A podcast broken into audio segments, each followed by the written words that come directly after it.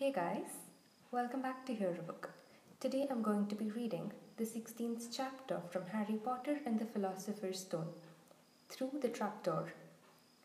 In years to come, Harry would never quite remember how he had managed to get through his exams when he half expected Voldemort to come bursting through the door at any moment. Yet, the days crept by, and there could be no doubt that Fluffy was still alive and well behind the locked door. It was swelteringly hot, especially in the large classroom where they did their written papers. They had been given special new quills for the exams, which had been bewitched with an anti cheating spell. They had practical exams as well. Professor Flitwick called them one by one into his class to see if they could make a pineapple tap dance across a desk. Professor McGonagall watched them turn a mouse into a snuff box. Points were given for how pretty the snuff box was, but taken away if it had whiskers. Snape made them all nervous, breathing down their necks while they tried to remember how to make a forgetfulness potion. Harry did the best he could, trying to ignore the stabbing pains in his forehead, which had been bothering him ever since his trip into the forest. Neville thought Harry had a bad case of exam nerves because Harry couldn't sleep but the truth was that Harry kept being woken by his old nightmare, except that it was now worse than ever because there was a hooded figure dripping blood in it. Maybe it was because they hadn't seen what Harry had seen in the forest, or because they didn't have scars burning on their foreheads. But Ron and Hermione didn't seem as worried about the stone as Harry. The idea of Voldemort certainly scared them, but he didn't keep visiting them in dreams, and they were so busy with their revision they didn't have much time to fret about what Snape or anyone else might be up to. Their very last exam was History of Magic, one hour of answering questions about batty old wizards who'd invented self stirring cauldrons, and they'd be free. Free for a whole wonderful week until their exam results came out. When the ghost of Professor Binns told them to put down their quills and roll up their parchment, Harry couldn't help cheering with the rest. That was far easier than I thought it would be, said Hermione, as they joined the crowds flocking out into the sunny grounds. I needn't have learnt about the 1637 werewolf code of conduct or the uprising of Elfric the Eager. Hermione always liked to go through their exam papers afterwards, but Ron said this made him feel ill. So they wandered down to the lake and flopped under a tree. The Weasley twins and Lee Jordan were tickling the tentacles of a giant squid which was basking in the warm shallows. No more revision, Ron sighed happily, stretching out on the grass. You could look more cheerful, Harry. We've got a week before we find out how badly we've done. There's no need to worry yet. Harry was rubbing his forehead. I wish I knew what this means, he burst out angrily. My scar keeps hurting. It's happened before, but never as often as this. Go to Madame Pomfrey, Hermione suggested. I'm not ill, said Harry, I think it's a warning. It means danger is coming. Ron couldn't get worked up. It was too hot. Harry, relax. Hermione's right. The stone's safe as long as Dumbledore's around. Anyway, we've never had any proof Snape found out how to get past Fluffy. He nearly had his leg ripped off once. He's not going to try it again in a hurry, and Neville will play Quidditch for England before Hagrid lets Dumbledore down. Harry nodded but he couldn't shake off a lurking feeling that there was something he'd forgotten to do, something important. When he tried to explain this, Hermione said, That's just the exams. I woke up last night and was halfway through my transfiguration notes before I remembered we'd done that one. Harry was quite sure the unsettled feeling didn't have anything to do with work, though. He watched an owl flutter towards the school across the bright blue sky, a note clamped in its mouth. Hagrid was the only one who ever sent him letters Hagrid would never betray Dumbledore. Hagrid would never tell anyone how to get past Fluffy. Never. But Harry suddenly jumped to his feet. Where are you going? said Ron sleepily. I've just thought of something, said Harry. He had gone white. We've got to go and see Hagrid now. Why? panted Hermione, trying to keep up. Don't you think it's a bit odd? said Harry, scrambling up the grassy slope. That what Hagrid wants more than anything else is a dragon, and a stranger turns up who just happens to have an egg in his pocket, how many people wander around with dragon eggs if it's against wizard law? Lucky they found Hagrid, don't you think? Why didn't I see it before? What are you on about? said Ron. But Harry, sprinting across the grounds towards the forest, didn't answer. Hagrid was sitting in an armchair outside his house. His trousers and sleeves were rolled up, and he was shelling peas into a large bowl. Hello, he said, smiling. Finished your exams? Got time for a drink? Yes, please, said Ron. But Harry cut across him. No, we're in a hurry, Hagrid. I've got to ask you something. You know that night you won Norbert? What did that stranger you were playing cards with look like? Dunno, said Hagrid casually. He wouldn't take his cloak off. He saw the three of them look stunned and raised his eyebrows. It's not that unusual. You get a lot of funny folk in the Hog's Head. That's one of the pubs down in the village. Might have been a dragon dealer, mightn't he? I never saw his face. He kept his hood up. Harry sank down next to the bowl of peas. What did you talk to him about, Hagrid? Did you mention Hogwarts at all? Might have come up, said Hagrid, frowning as he tried to remember. Yeah, he asked what I did, and I told him I was gamekeeper here. He asked a bit about the sort of creatures I look after, so I told him. And I said what I'd really wanted was a dragon. And then I can't remember too well, because he kept buying me drinks. Let's see. Yeah, then he said he'd had the dragon egg and we could play cards for it if I wanted. But he said he had to be sure I could handle it. He didn't want it to go to any old home. So I told him, after Fluffy, a dragon would be easy. And did he did he seem interested in Fluffy? Harry asked, trying to keep his voice calm. Well, yeah, how many three headed dogs do you meet? Even around Hogwarts. So I told him, Fluffy's a piece of cake. If you know how to calm him down, just play him a bit of music and he'll go straight to sleep. Hagrid looked suddenly horrified. I shouldn't have told you that, he blurted out. Forget I said it. Hey, where are you going? Harry, Ron, and Hermione didn't speak to each other at all until they came to a halt in the entrance hall, which seemed very cold and gloomy after the grounds. We've got to go to Dumbledore, said Harry.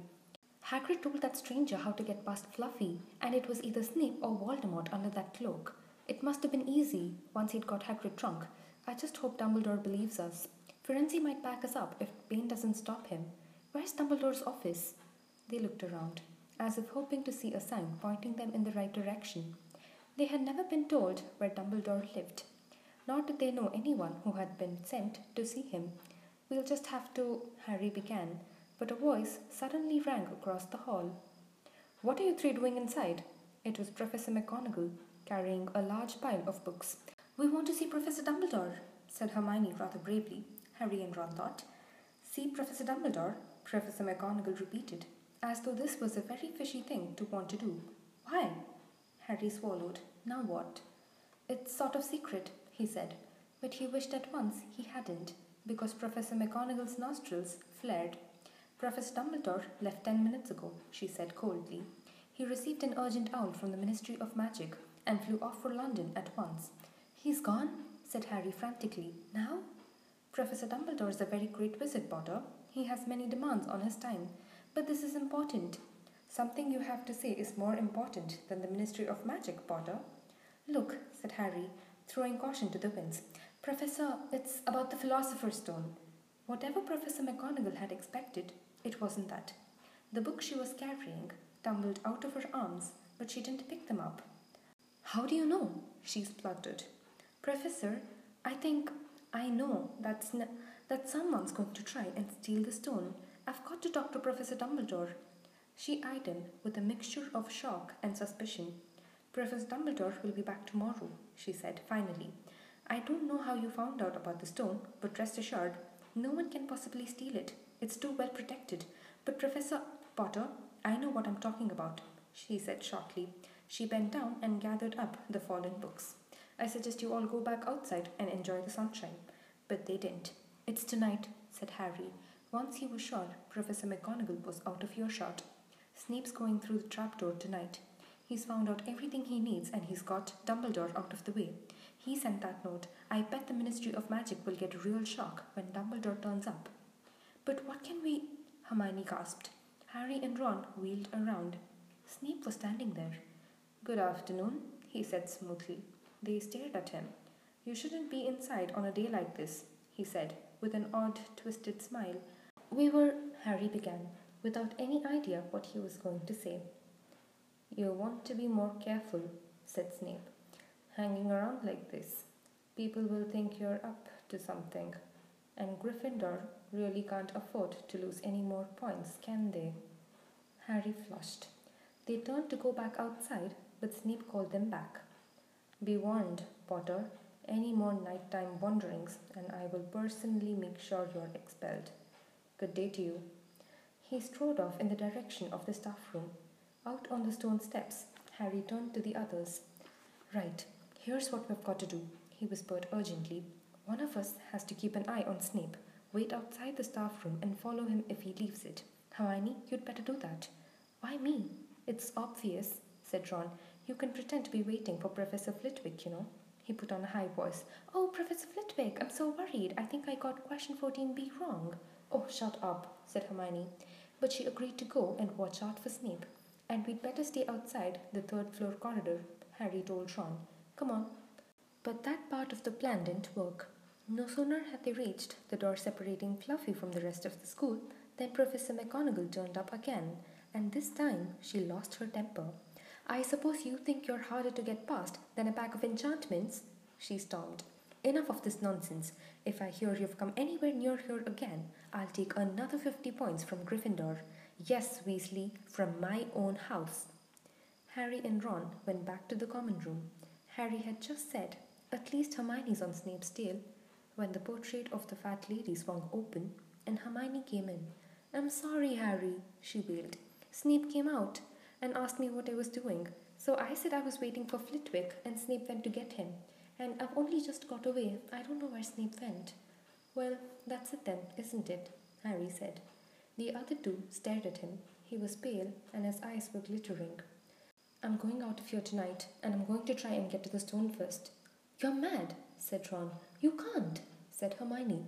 After what McGonagall and Snape have said, you'll be expelled. So what? Harry shouted. Don't you understand? If Snape gets hold of the stone, Voldemort's coming back.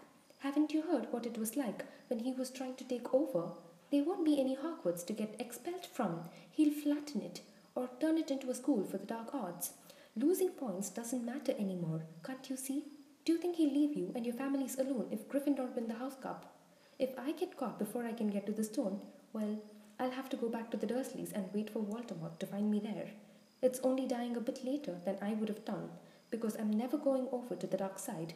I am going through that trapdoor tonight, and nothing you two say is going to stop me. Voldemort killed my parents, remember? He glared at them. You're right, Harry, said Hermione in a small voice. I'll use the invisibility cloak, said Harry. It's just lucky I got it back. But will it cover all the three of us? said Ron. All, all three of us? Oh, come off it. You don't think we'd let you go alone? Of course not, said Hermione briskly. How do you think you'd get to the stone without us? I'd better go and look through my books. There might be something useful. But if we get caught, you two will be expelled too. Not if I can help it, said Hermione grimly. Flitwick told me in secret that I got 112% on his exam. They're not throwing me out after that. After dinner, the three of them sat nervously apart in the common room. Nobody bothered them. None of the Gryffindors had anything to say to Harry anymore. After all, this was the first night he hadn't been upset by it. Hermione was skimming through all her notes, hoping to come across one of the enchantments they were about to try and break. Harry and Ron didn't talk much. Both of them were thinking about what they were about to do. Slowly, the room emptied as people drifted off to bed. Better get the cloak, Ron muttered, as Lee Jordan finally left, stretching and yawning. Harry ran upstairs to their dark dormitory. He pulled out the cloak, and then his eyes fell on the flute Hagrid had given him for Christmas. He pocketed it to use on Fluffy. He didn't feel much like singing. He ran back down to the common room. We'd better put the cloak on here and make sure it covers all three of us. If Filch spots one of our feet wandering along on its own, What are you doing? said a voice from the corner of the room. Neville appeared from behind an armchair clutching Trevor the Toad, who looked as though he'd been making another bid for freedom. Nothing, Neville, nothing, said Harry hurriedly, putting the cloak behind his back. Neville stared at their guilty faces. You're going out again, he said. No, no, no, said Hermione. No, we're not. Why don't you go to bed, Neville? Harry looked at the grandfather clock by the door. They couldn't afford to waste any more time. Snape might even now be playing Fluffy to sleep. You can't go out, said Neville. You'll be caught again. Gryffindor will be in even more trouble. You don't understand, said Harry. This is important. But Neville was clearly steeling himself to do something desperate. I won't let you do it, he said, hurrying to stand in front of the portrait hole. I'll I'll fight you. Neville, Ron exploded. Get away from that hole and don't be an idiot. Don't you call me an idiot, said Neville. I don't think you should be breaking any more rules. And you were the one who told me to stand up to people. Yes, but not to us, said Ron in exasperation. Neville, you don't know what you're doing. He took a step forward, and Neville dropped Trevor the toad, who leapt out of sight. Go on then, try and hit me, said Neville, raising his fists. I'm ready. Harry turned to Hermione. Do something, he said desperately. Hermione stepped forward. Neville, she said, I'm really, really sorry about this. She raised her wand. Petrificus totalis, she cried, pointing it at Neville. Neville's arms snapped to his sides. His legs sprang together, his whole body rigid. He swayed where he stood and then fell flat on his face, stiff as a board. Hermione ran to turn him over. Neville's jaws were jammed together so he couldn't speak. Only his eyes were moving, looking at them in horror. What have you done to him? Harry whispered. It's the full body bind, said Hermione miserably. Oh, Neville, I'm so sorry. We had to, Neville. No time to explain, said Harry. You'll understand later, Neville, said Ron, as they stepped over him and pulled on the invisibility cloak. But leaving Neville lying motionless on the floor didn't feel like a very good omen. In their nervous state, every statue's shadow looked like Filch. Every distant breath of wind sounded like Peeves swooping down on them. At the foot of the first set of stairs, they spotted Mrs. Norris, skulking near the top. Oh, let's kick off, just this once, Ron whispered in Harry's ear, but Harry shook his head as they climbed carefully around her.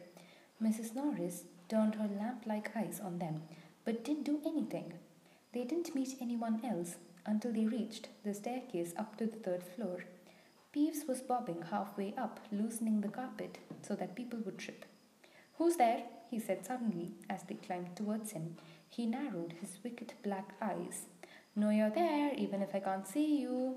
Are you a ghoulie or a ghosty or a wee student beastie? He rose up in the air and floated there, squinting at them. Should call Filch, I should, if something's a creeping around unseen. Harry had a sudden idea. Peeves, he said, in a hoarse whisper, the bloody Baron has his own reasons for being invisible.